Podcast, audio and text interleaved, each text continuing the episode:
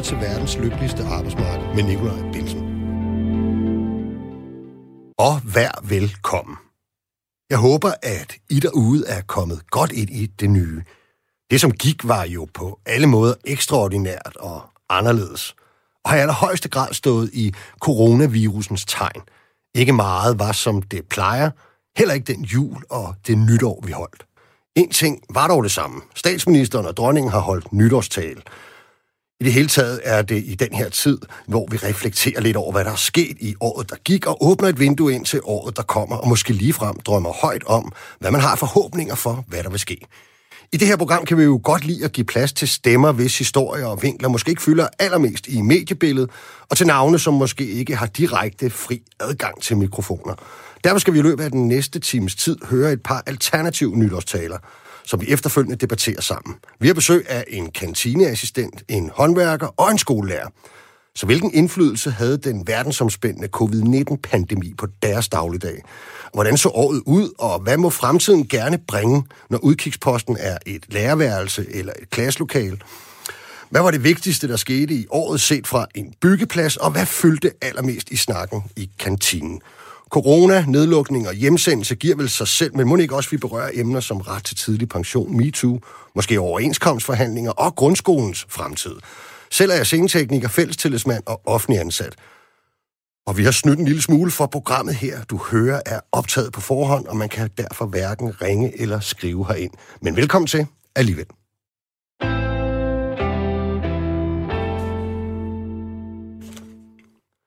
Som annonceret, så har vi tre gæster med, og jeg ville jo rigtig gerne kunne have serveret champagne for jer, men øh, så gik der lidt nytårskur i den, tænkte jeg. Ikke? Men altså, det, det, det går nok ikke, øh, som, som verden ser ud lige i øjeblikket. Så vi må tænke os øh, til champagne, men jeg synes, I næsten skal have lov til at præsentere jer selv, så hvis vi lige gør det øh, heroverfra. Hej, jeg hedder Anders Thorsen. Jeg er lærer og 34 år og arbejder i bagsvær til dagligt. Ja. Jeg hedder Danny Sjøberg. Jeg er tømmer og arbejder i en stor entreprenørvirksomhed. Og så skulle vi også meget gerne have dig, Mila Schack, med på en telefon. Ja. Ja, jeg hedder Milla, og jeg arbejder, jeg er tillidsrepræsentant ude på DTU i Lyngby, øh, i en kantine derude, men Mhm. arbejder for en stor kantinevirksomhed her i Danmark. Okay. Og lige nu sidder jeg som organizer inde på 3F. Og det er fordi, I er hjemsendt, eller hvad? Ja, vi er hjemsendt, ja. Ja. Så bruger du lige tiden på at lave lidt fagligt arbejde. Det var en rigtig, rigtig god idé, ja kan man sige. Mila, hvad har været det mærkeligste ved det år, der er gået? Men jeg har tænkt meget over det der spørgsmål, eller det der, det der ord mærkeligt. Øh, men øh, men øh, jeg kan sige, at som tillidsrepræsentant, øh, nu har vi været igennem en, en masse fyringsrunder, som har varet øh, fire måneder i træk. Hver til den første er der blevet fyret øh, ret mange mennesker. Øh, og øh, det mærkeligste er egentlig som tillidsrepræsentant at sidde i den situation, fordi normalt, når man sidder til en fyringssituation, så har, føler man altid, at man kan gøre et eller andet. Altså, man kan altid gøre noget. Hmm.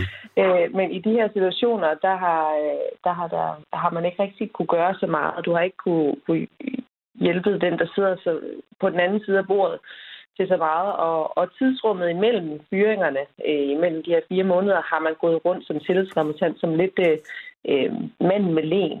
Mm. Øh, så, når, så når man nærmede sig kontoret, øh, så kigger, øh, kiggede folk skræmt på mig, om jeg havde tænkt mig at sætte mig på en stol derinde, at der var nogle flere, der skulle kaldes ind og fyres. Mm. Så man har følt sig som lidt den der... Øh, altså, det har ikke været en rar følelse. Det har været, det har været, været hårdt at, at Mm. opleve sine kollegaer i den situation. Så, så altså, der er virkelig mange seje tillidsrepræsentanter derude, der har gået en hård tid i møde, øh, eller har været igennem en hård tid, øh, og har, har en hård tid i møde. Altså, så det, det er virkelig... Jeg tager hatten af for dem, altså. Det, Ja, fordi man kan sige, at vi er jo sådan set ikke helt færdige nu. Altså, mens vi står og taler, Nej. er Danmark jo nærmest øh, ved at være lukket helt ned igen. Danny, du kommer jo fra en af de brancher, som trods alt, altså byggebranchen, som øh, både har klaret sig forholdsvis godt igennem den her krise, og som jo aldrig for alvor har været lukket ned i hvert fald. Ikke? Øhm, og op til jul talte vi jo om, at, øh, at det var noget nær umuligt at finde en håndværker. Øh, har corona på en eller anden måde alligevel berørt din, din dagligdag derude? Ja, altså, den har jo den har berørt os på den måde, at, at, at vi er nødt til at tage en masse forholdsregler. Det vil sige den måde, vi agerer på øh, hvordan vi agerer med hende, vores kollegaer, mm. den, den, den har selvfølgelig ændret sig, ikke? Men, men jeg kan jo godt blive trist, når jeg hører det her, øh, og det har vi jo slet ikke været berørt af. Vi har ikke været berørt på nogen måde. Altså, der er jo fuldt tryk på mm. i byggeriet. Øh, og øh, det kommer jeg også ind på lidt senere, øh, at øh, men det har jo været svært at se på. Det har været svært at se på, øh, hvor sårbare vi er som samfund, synes jeg. Mm. Øh, virksomheder, lønmodtagere. Øh, en pandemi, jamen, så ligger vi faktisk vand, eller hvad skal man sige, så ligger vi faktisk, ja, vi ligger ned. Ja. Øh, jeg synes også, jeg opdager en masse kreative mennesker, øh, lø- løsninger, øh, som jeg ser komme fra gulvet. Øh, så det har, det har, været, det har været et mærkeligt år. Mm. har. Nu, har, nu er jeg jo sådan en ligesom dig, Danny, der arbejder med værktøj, ikke? Altså, og jeg må jo indrømme, at øh, jeg synes, det lød meget øh, rigidt og meget øh, besværligt, det, de regler, vi skulle til at følge med at spritte alt af, når du havde brugt det, og alle de ting og sager, og med visir på, og det ene og det andet, når man stod øh, tættere end en meter og sådan noget. Det er faktisk gået rimelig godt øh, for os. Er det også øh, din oplevelse ude på bypladsen? Ja, altså, jeg vil sige, ligesom tømmer, der, der er det vores eget værktøj. Er det jo det? Ja, der har vi vores eget værktøj, og, og det er der ikke rigtig nogen, der sådan rører ved. Øh, og så tit, når vi går udenfor i hvert fald, så har vi jo handsker på, og... Mm. Øh, men, men det er rigtigt. Men altså, vi er jo bare nødt til at kigge ind i de løsninger, der er. Og, øh, og, og hvis det betyder, at vi må spritte værktøjet af, det kan også være, det kan være dumpermaskiner, det kan være gravemaskiner, hvor mm. vi skifter chauffører, jamen, så må man spritte rettet af, og det er bare sådan. Ka- kaffekanden i skurvognen. Kaffekanden, øh, kaffekanden i skurvognen, ja. og ja, køleskabet. Og, Præcis. Og sådan ja. har man måske også været på lærerværelser, Anders, at øh, har man skulle vende sig til at spritte, øh, sprit af på fællesarealer og sådan noget. Ikke? Altså skolerne har jo været ganske påvirket af det her. Ikke lukket i perioder, genåbnet under helt andre forudsætninger, indført en masse forandringer for, for eleverne. Ikke? Hvis vi nu skal, bare skal tale lidt om eleverne, ikke? Øh, altså hvordan synes du, at, øh, at børnene har klaret øh, alt det her? Jeg har sgu været ret imponeret over den. Jeg synes, øh, hvad jeg ser og hvad jeg oplever, at de har klaret det mega godt. Altså prøv at tænke på at sidde derhjemme hver eneste dag i flere måneder. Man ved ikke, hvornår man kan komme ud og se sine kammerater igen. Mm. Øhm, og det har de faktisk taget i nogenlunde stiv arm. Altså det har været hårdt i perioder, ikke? men altså øh, sådan helt generelt, så har de bare kæmpet mega, mega godt for det. Mm. Øhm, der har været rigtig meget usikkerhed. Det der med ikke at vide, hvornår man kommer tilbage, det har, det har påvirket eleverne rigtig ja. meget. Men så vil jeg sige, så er der jo kæmpe stor forskel. Nu er jeg i udskolingen og har de ældste elever, ikke? De er jo ret selvkørende. Ja. Det er noget andet, hvis man sidder og har små børn derhjemme og både skal passe sit arbejde øh, og hjælpe sine unger øh, med skolen. Og så. Ja, det tænker jeg eddermame har været en svær opgave. Ja tak. Jeg, jeg lærte i det nye år, at øh, tysklærer det på 7. klasses niveau, det bliver jeg aldrig. Det er, en, det er en dårlig idé i hvert fald, hvis jeg skulle være det. Men, Men må jeg sige en sidste ting? Ja. Altså, jeg tror, at rigtig mange unge har lært, at det der med at kun at have online fællesskaber, det er bare ikke nok.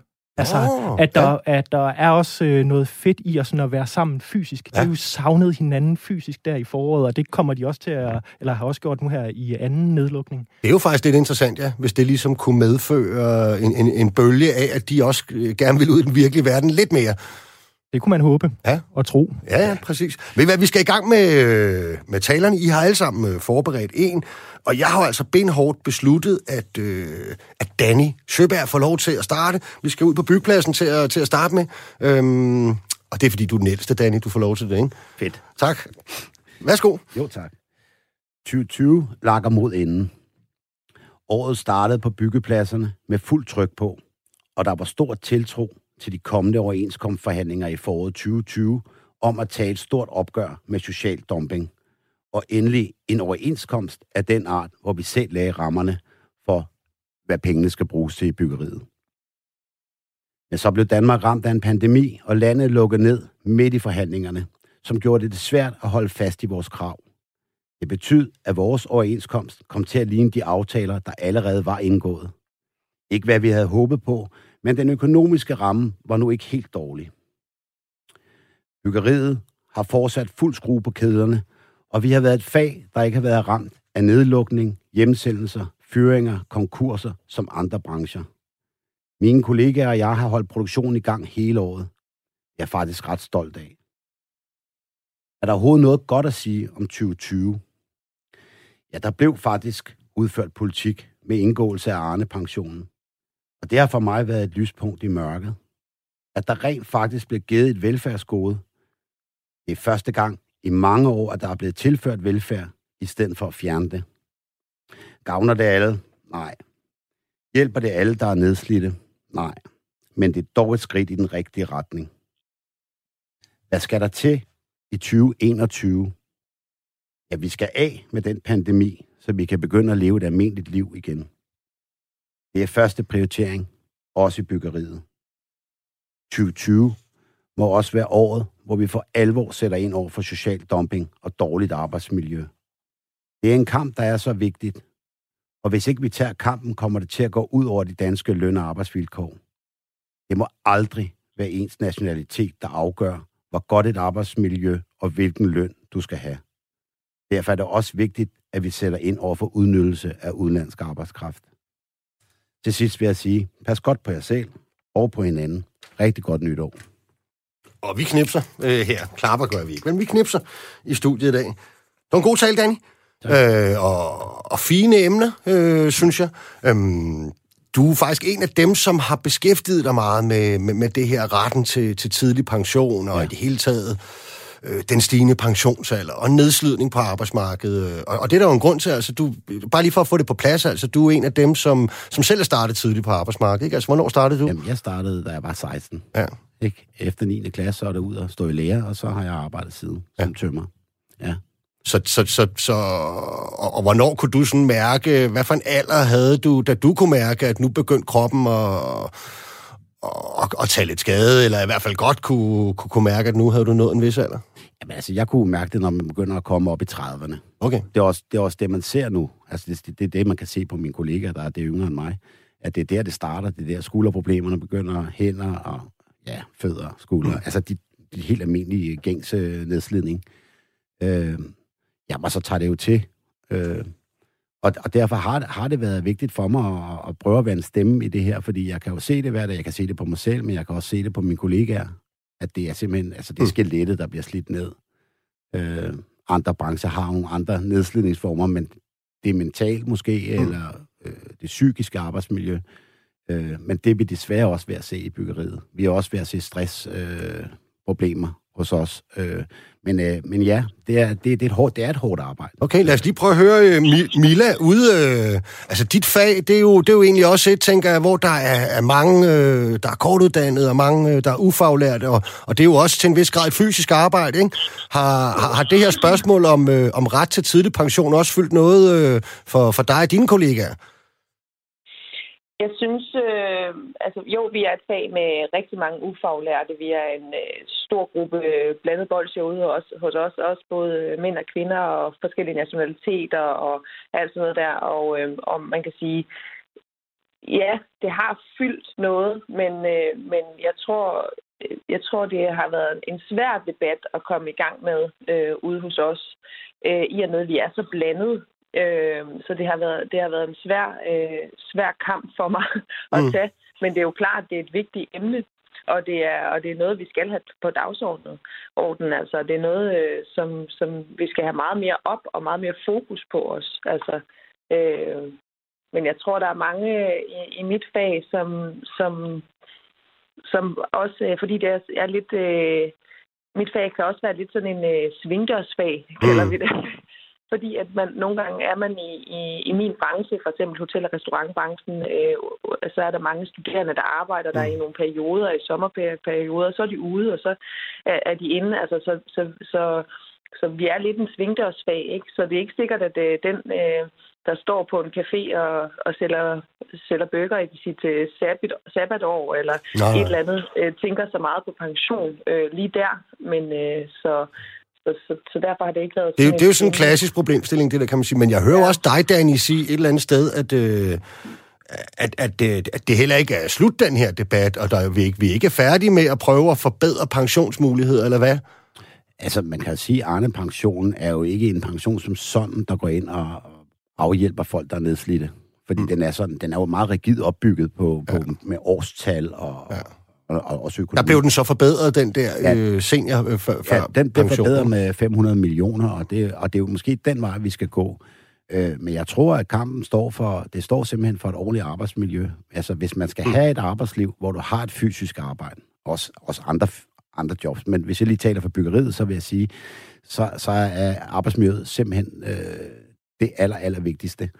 Øh, fordi det, det burde jo være sådan, at man kan, man kan starte som ung, og så fortsætte til man går på pension, mm. hvis der er brug for os. Ja. Jeg, jeg er jo ikke i sådan et fag, der bliver... Jeg er jo ikke typograf, hvor det bliver digitaliseret, og så er der ikke brug for mig mere. Der er i den grad brug for mig. Mm. Øh, så derfor er det vigtigt, at vi fastholder øh, et, et ordentligt arbejdsmiljø, og ud, udbedrer det, eller udbygger det faktisk, mm. så det rent faktisk er muligt.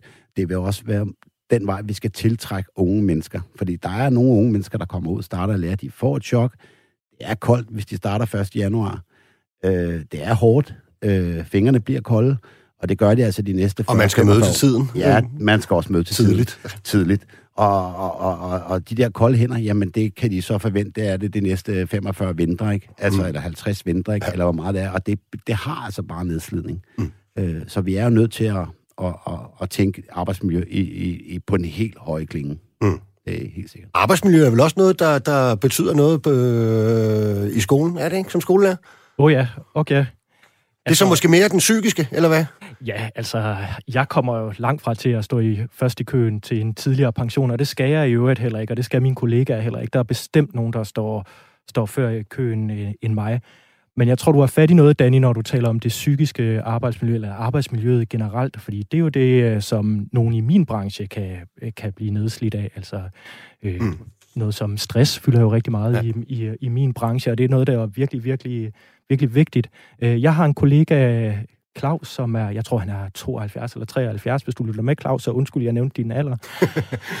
øhm, og han er han, øh, han klør sgu stadig på, og det er jeg ret imponeret over, øh, at man kan i den alder. Han har bare stadig mega meget at give af til mm. de her elever, han elsker at gå på arbejde.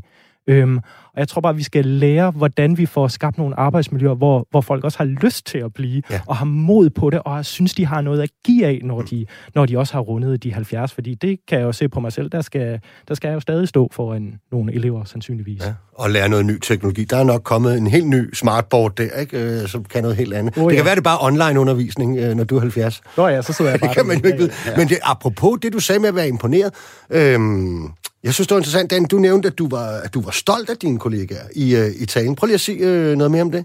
Nå, nå, for, altså det, det, det har det da været for, og, og for mig også, altså da vi lukkede ned i, i marts måned, og jeg så alle mennesker, de, de gik hjem, og så havde jeg det sådan, altså jeg var jo næsten helt manisk med at gå på arbejde, ikke? Altså, øh, fordi jeg følte et eller andet sted, at øh, det, var, det, var min, det var min pligt. Altså det var min pligt, fordi jeg kunne godt se, eller det kunne alle se, at det her, det er jo også økonomisk øh, moras, vi kommer ud i. Det kommer, der kommer en regning. Mm. Øh, og, og så følte jeg, at øh, jamen, jeg er simpelthen nødt til at gå på arbejde. Og, og, og det har vi været i byggeriet, men de har også været det på alle produktionsvirksomheder. Ja. Øh, transportområdet Transportområdet, også altså der, alle dem, altså supermarkederne har ja. jo været i gang. Altså, detailhandel. Ja. Detailhandel, der, altså de, folk har jo været i gang, ikke? Og, og det er ikke, fordi jeg skal tale øh, dårligt om pædagoger og sygeplejersker og læger ja. og sådan noget, men, men, men vi har været i gang, og, og det, er, det er jeg stolt af. Jeg, jeg, jeg synes det, og det er vigtigt, at vi vi fastholder den der, dem, der kan arbejde, skal arbejde. Men det er jo rigtigt, at der, der blev jo sagt meget til sådan nogle som mig og Anders og folk i den offentlige sektor, som lige præcis ikke var inde i, i sundhedskernen, ikke? At, øh, at vi skulle gå hjem. Sådan blev det lidt forklaret jo faktisk. Vi skulle gå hjem, sådan så de private kunne blive ved med at gå på arbejde. Ikke? Og der kan jeg jo godt høre, når jeg står og siger det, at, at det lyder selvfølgelig lidt sejere at sige, at vi blev ved med at gå på arbejde, så, så, så der også er penge til at samle regningen op ja. bagefter. Jeg kan godt forstå, I, øh, I ranket ryggen lidt der. Ikke? Ja. Øhm, jeg synes også, du nævnte noget, det her med, øh, at overenskomstforhandlingerne jo også lidt blev afsluttet på en lidt, lidt mærkelig måde på grund af corona. Man må sige, at strækkevåbnet blev sat noget ud af kraft, ikke? Øhm. Jo, det gjorde det. Altså, jamen, altså, vi havde jo øh, vi havde nogle forhandlere, der havde mandsmod, og, og, og vi havde jo valgt den strategi, øh, øh, at, at, at vi vil gå imod det, som ligesom dansk industri lag for dagen. Altså, vi vil selv bestemme, hvad mm. rammen skulle bruges til. Øh, og jeg havde det sådan, at, at det synes jeg var rigtig godt. Vi vil godt hæve i bunden, øh, og det er jo specielt i forhold til kampen mod social dumping. Mm. Øh, rammen var sådan set god nok, men vi, for første gang var det sådan ligesom, vi vil gerne selv bestemme, hvad pengene skal bruges til. Så vi ikke ligesom, at, at det er dansk metal og, og industrien, der ligesom siger, at det er det her, I skal gøre. Mm så ville, det ville vi godt, og det så ud til at gå den rigtige vej, og der var, der var, der var virkelig de, var fast kød på forhandlerne, ja. og så kommer den her pandemi, og så, øh, jamen, så, så stopper forhandlingerne lidt, ikke? og de, de går i hårdknud, og så tror jeg, at de trækker stikket hjem, og, og det, det synes jeg egentlig også var fornuftigt nok, fordi øh, at rammen var som sagt økonomisk Øh, set okay. For, set okay, ja. Men jeg hørte også samtidig sige, at det her øh, spørgsmål om udenlandsk arbejdskraft, social dumping osv., i hvert fald i byggeriet, men man kunne lige så godt sige, at det også gælder i øh, hotel- og restaurationsbranchen og inden for transportområdet, hvor, hvor man kender til, til de problemer, at, at det er altså ikke et område, vi er færdige med at interessere os for, eller hvad? Nej, tværtimod. Altså, vi ser jo her under en pandemi, der, der ser vi jo, hvad det har... Altså, nu, nu er det jo gået op for os, hvordan de her udlandske arbejdere i byggeriet bor Mm. Og, og det betyder jo, øh, ja, altså, at en, en coronapandemi bare får lov til at eskalere helt vanvittigt, ikke? Mm. Og vi har også begyndt at se, hvad, hvad de egentlig betaler for at bo i de her containerbyer. Okay, hvad er det, for eksempel? Ja, men det kan være, at vi havde en tillidsmand ude på postgrunden, som, som havde en... Øh, han, han boede privat i København, men han blev stadig pålagt at betale for det her øh, værelse, han havde sammen med en anden Øh, det har han ikke lyst til. Ja. Og det er jo sådan en måde, de ligesom... Det er sådan en del af kontrakten, at du får den rigtige løn, men så skal du lige aflevere noget til... Så afleverer du lidt igen, og ja. det, er jo, det, er jo, det er jo noget, fagbevægelsen har set før, ikke? Ja. Øh, og det er jo sådan et, uh, man firma, der siger, at vi overholder enskomsten, men vi, så laver vi lidt uh, penge tilbagetræk på noget uh, husleje, ikke? Mm. Uh, det er jo sådan et, jeg kalder det cowboy tricks, ikke? Uh, for at hvad håber ja. du konkret, der, der sker initiativer øh, lige her til sidst øh, i afrunding af din tale, Danny, på det her spørgsmål om social dumping? Og... Altså, mit største håb er, at, at det ikke er kun de fag, der er udsat for social dumping, som du nævnte før, de fag, men at, at, øh, at vi også ser, hvad skal man sige, de offentlige ansatte for øje, øje på det her. Altså, når de ringer til tømmeren, at det ikke er en, mm. at de sørger for, at det er en, måske, der er medlem af Dansk Byggeri og, og har orden i tingene, når de skal have mm. deres carport, eller de skal have, ja, vi, vi snakker, når de bestiller mad hos nemlig.com og alt sådan noget. Er der orden på de sager? Altså, der er mange, mange, mange ting, mm. vi kan gøre øh, som privatpersoner. Og det, det er måske det, jeg håber vist, at vi ligesom får skabt en bevægelse, at, øh, at, at så, vi, så, så bliver der gjort op med det. Very good.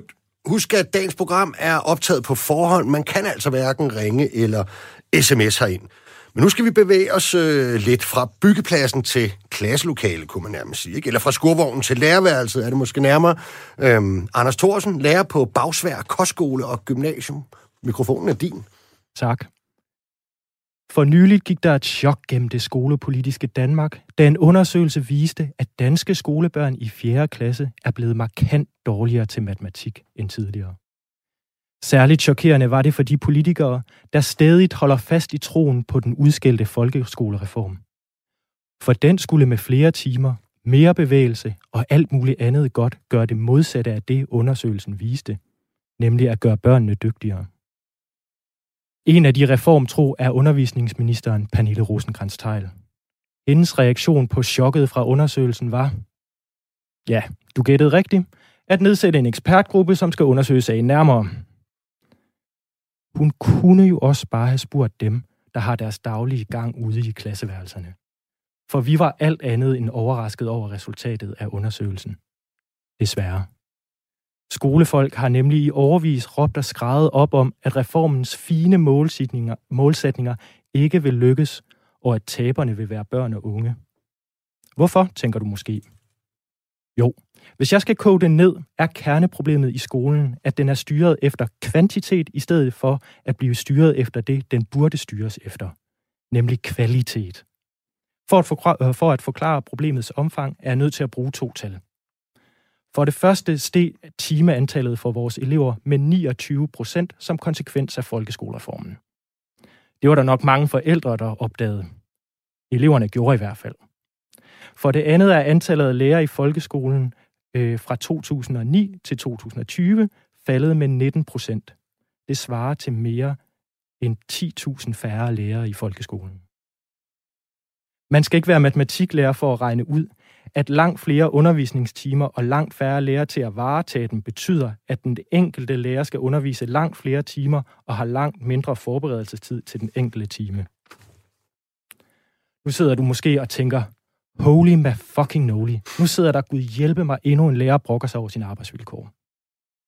Til dig vil jeg bare sige, jeg synes, at du skal være fuldstændig ligeglad med mine arbejdsvilkår.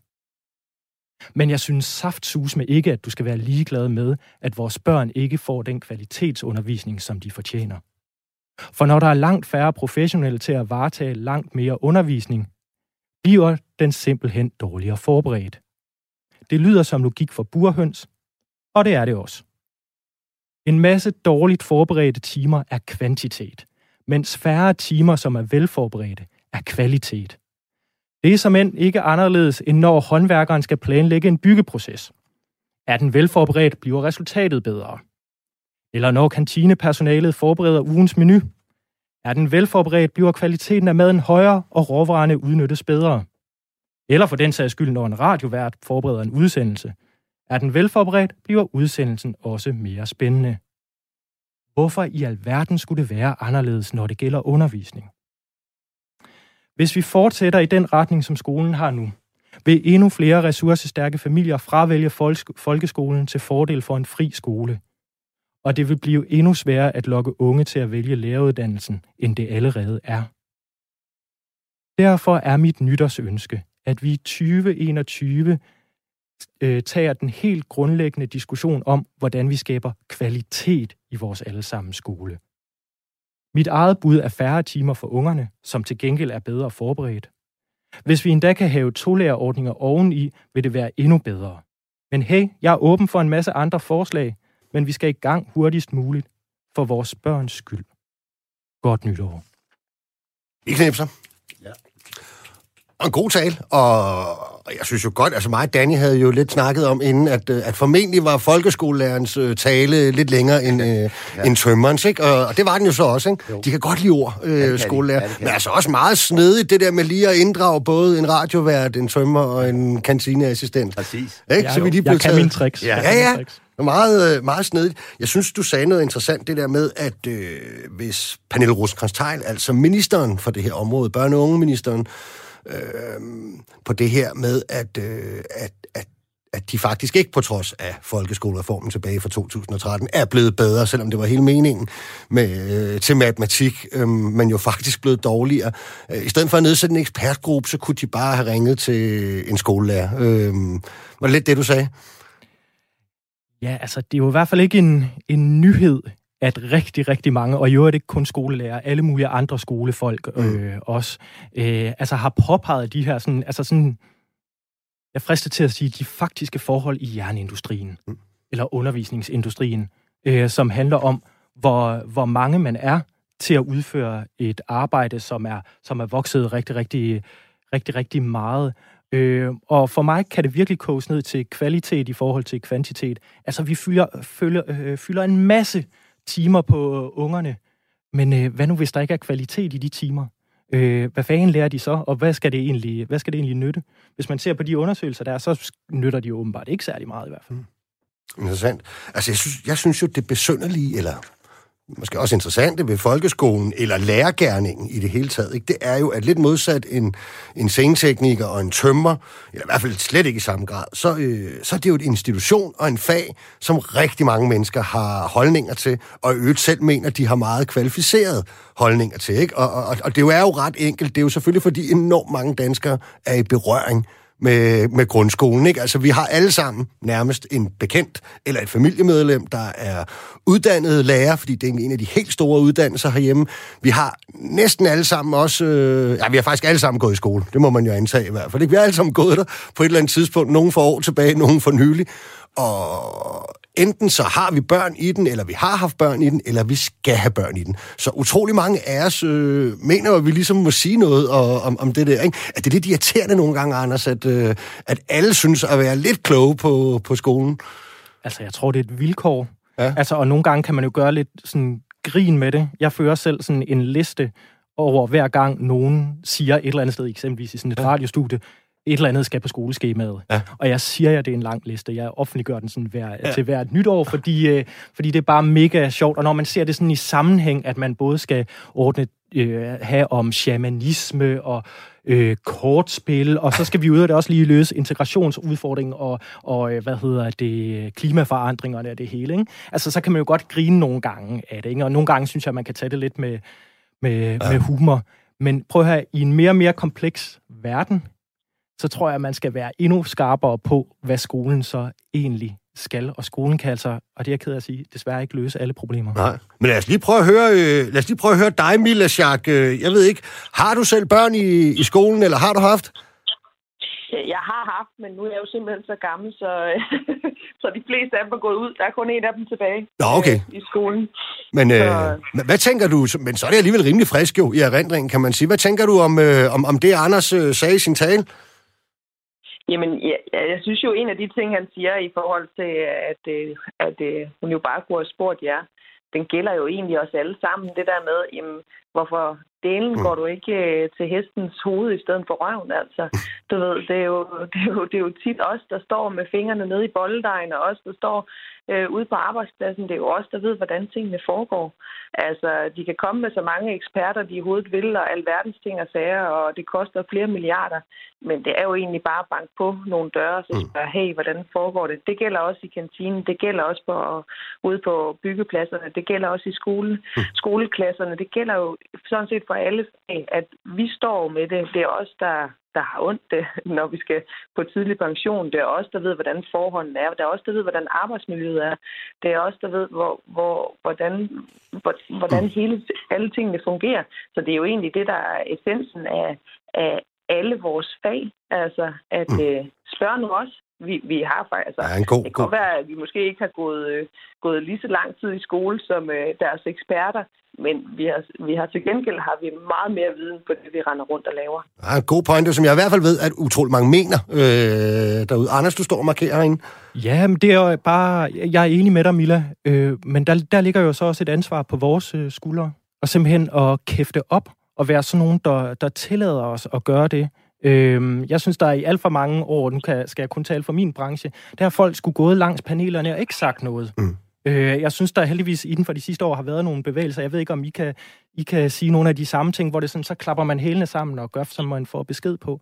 Nej, jeg synes, man har, øh, skulle man have en forbandet ah, jeg skulle lige til at sige pligt, men man har i hvert fald en ret til at sige noget. Mm. Den står sgu i grundloven, øhm, og det synes jeg virkelig, man skal gøre ligegyldigt, hvor man er henne. Okay, lad os lige høre, Danny, har du nogen øh, særlig kontakt til, til skoleverden? Uh, ja, altså, det har jeg, fordi jeg er gift med en skolelærer. Så, Nå, for så søren. det kan man lige så godt lægge på bordet. Men, men altså, jeg er jo ikke i tvivl. altså, folkeskolereformen har ikke været andet formål end at spare nogle penge og gøre skolen øh, billigere. Øh, og det har jo så bare kostet øh, på kvaliteten. Det kan vi se nu på undersøgelser, det vil faktisk kunne se hele tiden.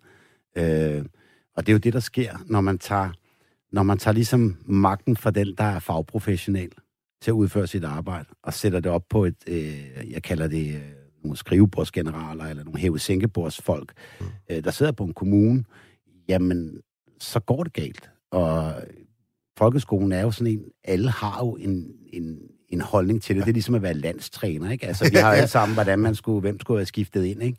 I stedet for Preben Elkjær, ikke? Men, men, men det er jo sådan noget, og I bliver pålagt en masse ting, som der, det er jo fuldstændig umuligt at løse. Nu, nu skal I også pålægge sig, at nu skal der være flere, der skal være håndværkere, så jamen, det kan de gøre lidt i skolen. Jo, men prøv lige at høre, lad os bare lige blive Altså- lidt ved det, fordi det er jo, det er jo faktisk et, øh, et, et kæmpe stort emne. Jeg har jo diskuteret det i det her program, men primært med folk, øh, hvad kan man sige, niveauet over øh, ja. grundskolen, altså når vi er ude på de erhvervsfaglige uddannelser og de skoler og så videre, og, og der er der jo altså mange af dem, der siger, Anders, øh, til os, at... Øh, at alt kan altså heller ikke løses derude. Vi kan ikke bare få flere unge til at vælge en erhvervsfaglig retning, eller få, få dem til at se det fede i det, øh, ved kun at fokusere på, hvad der sker, når de er startet i det, vi i gamle dage, da mig og Danne gik, der hed den tekniske skole. Øh, altså, der skal altså også ske nogle andre ting nede i grundskolen. Er du enig i det, Danny? Ja, jamen, jeg, jeg er enig for så vidt. Altså, jeg er, ikke, jeg er ikke enig på den måde, at man ligesom skal presse øh, de unge mennesker over i nogle uddannelser. Ligesom. Og der kan der godt være en, en forfordeling af, af skole, skoleelever, der går på gymnasiet. Ja. Så, men det, jeg mener, det er, hvis man har noget mere, hvad skal man sige, det lyder måske sådan lidt højpandet, men hvis man havde noget mere dannelse i skolen, så er jeg sikker på, at de øh, elever, der står i 9. og 10. klasse, de står stærkere, de er kritisk til samfundet, de kan se og til deres forældre i den grad, og måske er i stand til selv at vælge en uddannelse. Så jo bedre uddannet de er i folkeskolen, altså nu siger jeg uddannet, fordi når de starter i skole, så de går ud af skolen, det er jo en lang uddannelse, og jeg tror, at øh, jo mere dannet de er, des bedre kan de selv tage den vurdering. Jo, jo, men det, ja, det, jeg er for så vidt enige, ikke? men det, det vi jo bare kan se i hvert fald, det er, at gymnasiet er ekstremt populært at vælge lige efter grundskolen. Ikke? Og, og jeg tænker alligevel, om I også kigger indad nogle gange, Anders, derude, ikke? og siger, altså gør I trods alt også nok? Øh, kunne man gøre noget mere i hvert fald i, i grundskolen, for at få sat de erhvervsfaglige uddannelser på, få gjort dem attraktive for de unge at vælge? Jo, altså, man kan altid gøre det bedre, og det skal Så er vi man. tilbage med fagene. ja, ja, ja. Men, øh, men jeg vil tage fat i et helt andet sted. Der, er, okay. der er desværre en fortælling om, at, øh, at at tage en erhvervsuddannelse, det er for de dumme. Mm. Min far var jo et selv, øh, var jo et selv tømmer, øh, og var skide god til det. Øh, dem, der får uddannelsesvejledning, individuel uddannelsesvejledning i skolen, det er dem, der er erklæret ikke uddannelsesparat til gymnasiet. Alle dem, der har, har et snit over en 4-5 stykker, eller hvor meget det nu er, de, øh, de ryger bare direkte videre, uden at, øh, uden at tale med nogen, der rent faktisk ved noget om uddannelsessystemet. Så kan vi lære at prøve efter bedste evne og, øh, og vejlede, men der er altså langt over 100 erhverv, forskellige erhvervsuddannelser. Mm. Øh, og der er øh, 4-5 forskellige gym- gymnasiale uddannelser, og så er der alt muligt andet også. Og det, det ændrer sig hele tiden, og optagelseskravene ændres hele tiden. Øhm, så øh, jeg synes, man skal starte med, nu hvor der bliver pålagt de unge mennesker mere og mere ansvar. Øh, du skal lave studievalgsportfolie, du skal uddannelsesparathedsvurdere, du skal testes i hoved og røv gennem mm. hele dit skolesystem, eller øh, hele dit skoleliv. Det mindste, man kunne gøre, det var at give den noget ordentlig, kvalitativ uddannelsesvejledning, og den skal være individuel. Mm. Ja, at det, er, det er jeg sådan set enig i. Og jeg tror at øh, også, at, at når vi snakker om, hvis vi skal have folk til at vælge de her erhvervsuddannelser, som vi har brug for, jamen så er det altså noget, så er forældrene altså nødt til at spille med det her. Men hvis man hver dag, når man åbner nyhederne, ser folk, der er nedslidte, ser folk, der mm. er udsat for social dumping, så siger man til sine børn, det er måske... Så siger mor derhjemme, ja. du skal nok ikke være tømmer. Du skal nok... Men det er jo det, der sker. Mm. Og derfor har... Vores... Det har faktisk et navn. Man kalder det mor-effekten. Mor-effekten, ja. ja. Og den, den, den, den slår jo igennem med den grad, ikke? Og derfor er det vigtigt, at øh, både arbejdsgiverorganisationen og fagforeningen går sammen derovre og, og, mm. og løser de problemer, så vi kan få flere håndværkere. Men, men jeg synes også lige, der er en anden øh, lige her. Altså, i det, Anders, ikke? Fordi at, øh, nu, nu nævnte du selv alle de ting, øh, de, de også et eller andet sted bliver budt i den skole, der er i dag, ikke? Og øh, nationale tester, målinger på det ene og det andet, om selvom det vel egentlig var en idé, eller så, øh, en, øh, en, en prioritet i folkeskolereformen, at der også skulle være meget mere bevægelse, om man skulle lave tingene på andre måder, så har vi vel ikke for alvor knækket den der kode med, at der jo også er nogen, lad os bare være ærlige, fortrinsvis drenge, som ikke passer så godt til den måde, øh, vi driver skole på i øjeblikket, ikke? Jo, og øh, der var også det, der hed åben skole, altså hvor man skulle have den virkelige verden, jeg laver gåsetegn, mm. øh, meget mere med ind i skolen, og man skulle meget mere på virksomhedsbesøg, og måske have nogle ja. håndværkere. Hvordan er det gået med det? Det er gået af helvede til. Nå. Jeg undskyld, jeg siger det, så det er så direkte. Fordi hvis der er noget, der tager, tager lang tid at lave, så er det jo netop sådan nogle ting. Øhm, men det og... kan vel være regionalt. Det kan vel være, at man er skide god til det i Herning, men enormt dårlig i Gladsaxe og København, eller hvad? Jo, jo, men altså, der tror jeg også, man skal sætte øh, skolen meget mere fri til at se på de lokale forhold. Mm. Hvad, hvad har vi egentlig af muligheder og fede ting i vores lokale område, som bestemt kan være meget, meget forskelligt. Men der har man jo desværre haft sådan lidt en tendens til øh, at lave sådan en one-size-fits-all-model til folkeskolen, mm. desværre. Og lige hertil, aller sidst, når vi snakker om skolen, så skete der jo faktisk det i år. Jeg synes, det er værd at nævne, at, øh, at skolelærerne, dem der arbejder i kommunerne, de, øh, de altså gik fra arbejde på en lovgivning til nu igen at arbejde på en overenskomst. Det har de ikke gjort siden 2013. Øhm, og så kan man diskutere, hvor god den var, men nu er det i hvert fald en overenskomst, man kan forhandle og forbedre over årene. Øh, er dine kollegaer øh, glade for det, Anders? Ja. Det håber vi. øh, åh, oh, nu stikker jeg hånden ind i en vipsevrede. Øhm, det, det tror jeg, de fleste er. Nu skal det lige siges, at jeg er på en statslig overenskomst, så jeg ja. har faktisk ikke fået en arbejdstidsaftale endnu. Det får jeg forhåbentlig snart. Øh, det, det håber jeg i hvert fald meget på. Øhm, der var man jo meget delt. Der var et meget stort, øh, eller, eller et, et meget højt råbende mindretal, der, der ønskede at sige nej til den her arbejdstidsaftale. Jeg er selv sådan lidt en, måske en kedelig type, der godt kan lide det der med, at, eller tror mere på, at det, at det lange seje træk med at gå til rigtig mange møder med, med meget kaffe, øh, at, det, at det giver mest i længden.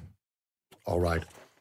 Du lytter til verdens lykkeligste arbejdsmarked her på Radio 4. I dag har vi kastet os ud i disciplinen nytårstaler.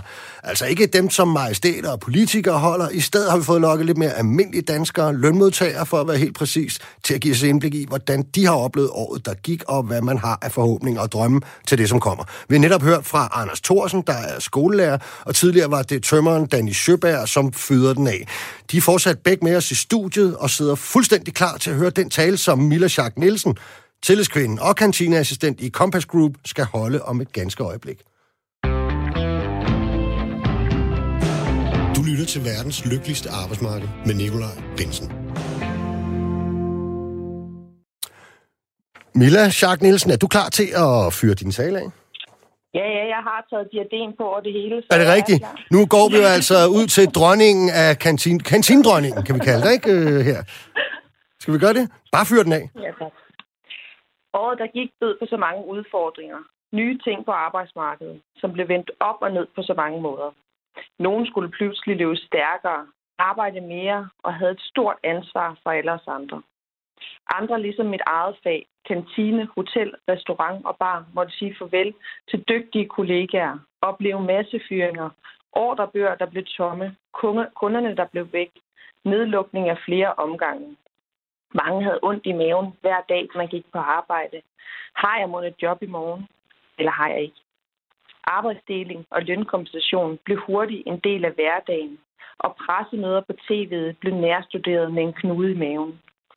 Tillidsfolk arbejdede på højtryk overalt på arbejdspladserne, i kantinerne, restauranterne. Og hatten af for jer alle sammen, i alle fag. Men året var jo ikke kun triste ting. Det var der, jeg opdagede, en dag, jeg opdagede, at Sofie Linde, seje Sofie Linde stod frem. Jeg opdagede et hul, et problem i vores branche. Ikke kun vores branche, men måske især vores. Og tænkte, det må vi da kunne fikse. Så jeg lavede en drejebog med håndtering omkring sexikane på arbejdspladsen. Den var jo egentlig kun beregnet til min arbejdsplads, men pludselig kontaktede andre fag mig. Det var alle mulige brancher, fag, afdelinger og privatpersoner. Og hver gang jeg trykkede send, og den kom tilbage igen, havde folk forbedret den bare en lille smule. Tankerne var store, men sammenholdet var størst. Det viste mig, hvor stærke vi er, når vi arbejder sammen om et fælles mål. Og pludselig kom jeg til at tænke på et billede, jeg havde set så tit. Den store fisk, der spiste de små fisk, når de svømmede hver for sig. Men når, den, når, den, når de små fisk svømmede tæt og sammen, kunne de spise den store fisk. Har altid syntes, det var sådan et sødt billede, men pludselig gik det op for mig. Det hang sammen. Det gav mening. Vi er simpelthen så stor en kraft, når vi står sammen. Her sagde vi stop. Slut med sexikane. Ingen skal gå på arbejde og have ondt i maven og blive udsat for det. Både mænd og kvinder i alle former, farver og fag kunne stå sammen. Emnet var for vigtigt. Vi skulle have det i talesat, og vi skulle have væk fra vores fælles arbejdspladser. Jeg er stolt af at være en del af det. Stolt af, at, vi alle, at alle dem, der svømmede mod strømmen sammen med mig. Sammen er vi stærke, og det håber jeg, at vi kommer til at bruge meget mere i 2020. Tak og godt nytår. Hej, vi knipser her. Og bortset fra, det er ikke for at påpege fejl, men jeg tror, du fik sagt, at vi skal have meget mere af det i 2020. Og der tænker du nok 21, ikke? altså, det håber jeg da i hvert fald, fordi at, at selvom man godt kan, ja, man kan godt synes, at verden står lidt stille i øjeblikket, men at vi, vi, vi ender altså i, i 2021 alligevel, ikke? Men altså, virkelig fed tale, øh, Mila, ikke? Og jeg synes jo, der er... Øh, der er to øh, nedslagspunkter i den, ikke? Og det ene er jo selvfølgelig MeToo, som man jo bare alt andet lige må sige, at ved siden af corona er det vel det emne, vi har diskuteret allermest, og som har fyldt allermest øh, ja. som enkeltstående sag i medierne, ikke? Men, men jeg kunne godt lige tænke mig at starte med at snakke om noget andet, fordi det var interessant at høre dig i forhold til Anders og, øh, og Danny, at, øh, at det er jo tydeligt, at du er i et fag, hvor at, altså for alle os andre, der står herinde i studiet, der er der jo tryghed i ansættelsen, dybest set i øjeblikket. Uagtet corona har vi øh, faktisk ikke frygtet for vores job, eller for at mangle at lave noget, øh, men det er jo faktisk jeres virkelighed derude. Ikke? I et af de fag, der, Jo. hvor, hvor der er blevet berørt. Du har været med til at afskede i kollegaer, ikke? Simpelthen i stor stil endda. Mange af dem. Ja. Ja, ja desværre.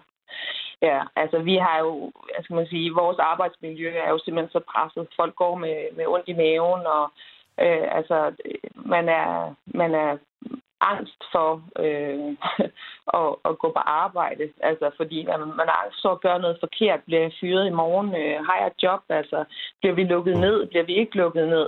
Øh, altså, det har, det, har mange, det har store konsekvenser for vores fag. Altså, det har det. Både økonomisk, personligt og, altså...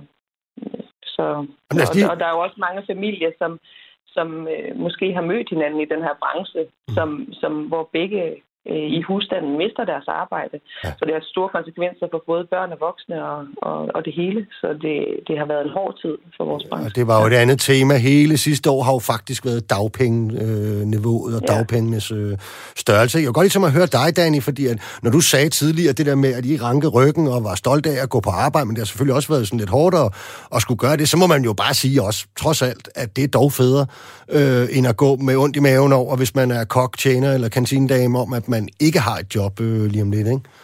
Jo, altså det er meget federe. Ja. Øh, det er der slet ingen tvivl om. Altså det der, det der, det der sådan godt kan gøre ekstra ondt på, at øh, en ting er, at folk bliver fyret, øh, og det er jo slemt nok, men så dem, der bliver tilbage, vi ser det blandt andet i lufthavnen, at så arbejdsgiveren går ind og ophæver de her lokale aftaler. Øh, så man mm. egentlig gør det også rigtig dårligt for dem, der egentlig bliver tilbage på arbejdsmarkedet. Ikke? Ja. Altså, det, det er for mig fuldstændig vanvittigt. Altså, det, det, det, det er jeg virkelig rystet over. Lad os lige prøve at høre, Mille, om er det egentlig noget, som I også har set inden for, for dit felt, det der med, at dem, der så er tilbage og trods alt arbejder et eller andet sted ude i en kantine, at hvis der har været det, der hedder en kutumeaftale, eller en lokal aftale, som en arbejdsgiver altså bare kan opsige med, med et vist varsel, øh, er, er det nogle ting, der også er sket, eller har I oplevet at fået forringet vilkårene for dem, der er tilbage øh, på arbejdspladserne?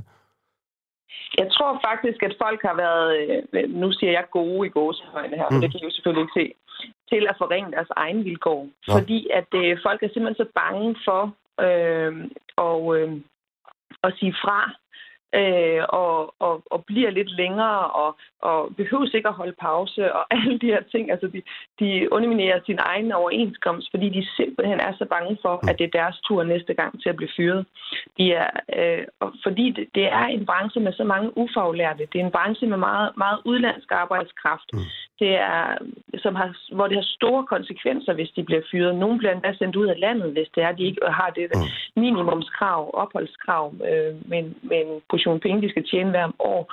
Så det er simpelthen sådan et pres for, at man, at man hele tiden skal være i gåsøjne chefens yndlings for at kunne lov at blive der. Øh, og det er altså det, det giver en, en virkelig utryghed altså og, og når man massefyrer når man øh, så mange måneder i træk altså, så er det jo ikke bare en eller to, der ryger. Så er vi oppe i, at det er en x antal procent af virksomhedens drift, som ryger hver måned. Mm. Altså, så er det virkelig mange mennesker, og det gør jo, at der er så meget usikkerhed. Ikke? Okay, prøv at Mille. Det andet, du talte meget om, det var jo selvfølgelig øh, hele MeToo-spørgsmålet. Og du havde jo en helt, hvad kan man sige, personlig fed vinkel på det, ikke? At øh, du jo havde lavet det, man må kalde for altså rigtig godt tillidsmandsarbejde, øh, kommer jeg til at sige her. At, øh, at, at du simpelthen laver en drejebog. Øh, men prøv lige at forklare lige kort, hvad den går ud på, den der drejebog, i forhold til øh, sexikan.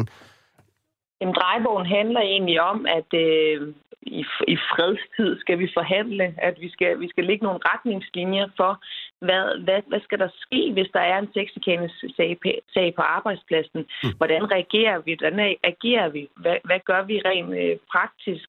Øh, hvordan beskytter vi øh, både offeret og den, der er beskyldt for det? Fordi det kan jo også godt være, at vi er i en situation, hvor man bliver skyld, beskyldt for noget, man ikke øh, har mm. gjort som sådan. Så hvordan, hvordan agerer vi? Sådan at man har en, en, en, en mulighed for også at få i talesat det, og få mere fokus på det, så det ikke bliver et tabuemne, mm. sådan at hvis man har været udsat for det, så har du mulighed for ligesom at i talesætte det mere lovligt. Og det er egentlig det, drejebogen handler om. Okay. Okay, interessant. Lad os lige prøve at høre, øh, Anders, øh, MeToo, skyllede den forbi lærerværelserne, eller altså den bølge, eller var det også noget, I trods alt øh, talte om derude, eller har I bare ingen problemer, eller hvordan er verden? Nu står du og tænker ja. dig meget om, kan jeg se. Ja, altså... Jeg synes ikke, det er noget, der er fyldt voldsomt meget okay. i, øh, Interessant. i, i, i min branche. Nej, altså jo, det, det er da noget, der er blevet talt om på, på lærerværelset, helt sikkert. Men det har ikke været sådan meget tæt på, Okay. Jeg ved ikke, om det handler om, at det er lidt en, en, en kvindedomineret verden. Det, det, det, det kunne jo være. Øhm, det... Ah, skoleområdet er vel egentlig en rimelig blandet verden, ikke? Jo, altså, det, det, der er vel sådan næsten... Øh, altså i hvert fald mere end nogle af de andre offentlige sektor klassiske oh, ja, jo, jo. fag, ikke? Jo, jo, meget mere end øh, sygeplejersker, sygeplejersker og pædagoger, ikke? Jo, jo, helt sikkert. Øhm, men altså, så lad os lige prøve at høre, med, hvad med ude i skurvognen, Dan, I har vel ikke diskuteret andet øh, fra morgen til aften? Altså, jo, jo, det har vi, men, ja. men det, jeg vil da også sige, det er der blevet vendt. Altså, jeg kommer så fra en totalt mandedomineret verden, mm. og, øh, og ja, det er blevet vendt, og, og der har været sådan rigtig mange, altså folk har jo synes, ja, de har haft mange forskellige holdninger, ikke? Altså, det har været sådan meget uforståeligt, og altså, hvad er en hånd på et lov for 20 år siden, og, mm. og det er, når man sidder der sammen med mænd, jamen, så er det måske sådan, så bliver det sådan lidt, måske meget ensidigt, ikke? Mm. Øh, men jeg vil sige, at jeg synes, at det har været sindssygt øh, vigtigt, den her debat. Øh, og jeg vil sige, at det, der gør, at der er rigtig meget fokus på, det er, det er sådan en mediemærden, der er kommet frem. Det er journalister, det er politikere. Mm. Og i virkeligheden, det er jo, de, de folk, Mille repræsenterer, det er måske der i virkeligheden, tror jeg, at vi har de allerstørste problemer. Det ved vi. Altså, i, ja, ja. restaurationsbranchen er ja, det i hvert fald ikke. Også fordi det er blandt andet mange kunder, der Kunderne, øh, kan gøre det også. Ikke? Fulde mennesker. Og, ja. øh, så, men det er vigtigt at sætte, øh, sætte en vinkel på det her, at, at, at det ikke er medieverdenen, der er overhovedet mm. ramt. Jeg synes, Mila, der er noget rigtig interessant ja. i det, du siger, at, øh, at, at det ligesom er nu ved at lave en, en sådan øh, drejebog, hvor man snakker konkret om, hvad vi gør, når det sker, i stedet for ligesom at tage udgangspunkt i, at det her er sket, så skubber man også til en eller anden samtale ude på arbejdspladsen, og, og måske også lidt til noget af det andet, der jo er fænomenet her, nemlig en, en, en måske forkert kultur. Er det, var det rigtigt forstået? Jo, og, altså jeg synes, det er lidt ærgerligt, at den er blevet drejet over på, øh, at øh, en hånd på låret for 20 år siden, fordi at det fjerner lidt fokus på egentlig det arbejde, som mm. vi går og laver ude øh, som tillidsrepræsentanter ja, ude på arbejdspladserne. Og det, det, det, det gør, at øh, der måske sidder nogle håndværkere, uden at, at stemple nogen, måske sidder nogle håndværkere ude i skurvognen og tænker, åh, det der MeToo og sexikane, det er også noget værre fis og sådan noget, ikke? Øh, og det forstår jeg godt, øh, men fordi det fjerner fokus på det arbejde, der reelt bliver lagt. Fordi der er brancher, hvor det her det er bare reelt et kæmpe problem, og der mm. er min branche en af dem. Mm. Øh, og, og, og det er helt væk fra, fra kunderne af, altså, hvad man skal sige, fordi der kan vi jo ikke lave en, øh, en personalhåndbog til dem, de skal have i hånden, hver gang de skal ind på en restaurant. Men, men, men bare det ude i køkkenet er, at, øh, at der bare foregår tonen af hår, og der bliver, da jeg var øh, i lære for 180 år siden, mm. der, der, der var det bare sådan, kan du ikke tåle lugten i baderiet, så må du bare fise af, så er du ikke egnet til den her branche, hvis du ikke kan klare et klask i røven og, og så videre, så videre, så videre. Øh, og, og det synes jeg bare ikke er i orden. Altså, mm. det er ikke der har mening. verden jo ændret sig. Ja. Nej, ja, og nemlig verden har ændret sig, og det, det er ikke sådan, det skal være. Og det, det, det, skal vi have, det skal vi have indlært. Altså, vi skal have indlært i vores branche, at vi finder os ikke i de her ting. At vi, vi skal holde sammen. At vi, vi, vi, vil ikke, vi vil ikke finde os i den her tone. Og man kan sagtens være i kantinebranchen, hotel- og restaurantbranchen og alle de her ting, uden at, at skal finde sig i det her. Mm. Lige hurtigt her, Anders. Øh, altså, det, det er måske også noget, man skal snakke om med eleverne ude i... Øh, det handler vel også om, hvordan... Det, det er jo ikke kun os øh, forældre, der opdrager vores børn. Og jo, altså Danny talte tidligere om dannelse. Jeg synes, dannelse også handler om, at kunne, hvornår man kan mærke efter og sige fra, og også at modtage en, en afvisning. Øh, helt sikkert. Øh, bare lige et indskud, hvis jeg skal tage noget ansvar på mig, så handler det jo om seksualundervisning allerede fra de små klasser. Men seksualundervisning er noget så usekset som et timeløst fag. Så vi har faktisk et fag her i folkeskolen uden timer.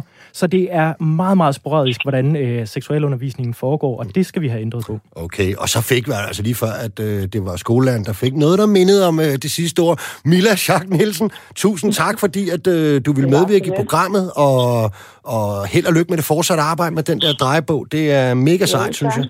Det er godt. Ja, og er det godt, godt nytår. Jo, tak skal du have. I lige måde. Danny, tror du også, at det, I ude på, hvad hedder det, uh, ude i, i, i skurvognen, at der trods alt vil komme en anden måde at tale om det her på? Ja, helt sikkert. Jamen, det er der allerede kommet, så, og, og det, går, det går den vej. Kan jo også være at blive dannet ude på pladserne. Okay, og ved I hvad? Det var, hvad vi havde valgt at bringe i dag.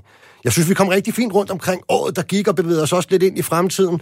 Danny Søberg, Tømmersvend af Guds nåde, og Anders Thorsen, skolelærer, der brænder for sit fag. Jeg håber, I har fornøjet jer med at være med. Jo, tak. Bestemt. tak. I skal i hvert fald have tusind tak. Verdens lykkeligste arbejdsmarked er tilbage igen næste mandag, samme tid og sted her på Radio 4. Dog ikke med mig som vært. Det her var forløbet mit sidste program. Jeg skal lige have en pause nogle måneder, og der skal forhandles noget over enskomst på arbejdet, og ja, måske skal jeg også hygge mig lidt med mine to drenge. Men fortvivl ikke. Landets eneste program om arbejdsmarkedet fortsætter med en anden fællestillidsrepræsentant i værtsstolen, nemlig den dygtige Julia Maria Brindstrup. Det kan I godt glæde jer til. Det gør jeg i hvert fald. Og jeg hedder Nikolaj Bensen, og programmet det er produceret af Rakkerpark Productions. Og som altid var det Julie Lindhardt Højmark, som var producer. På gensyn.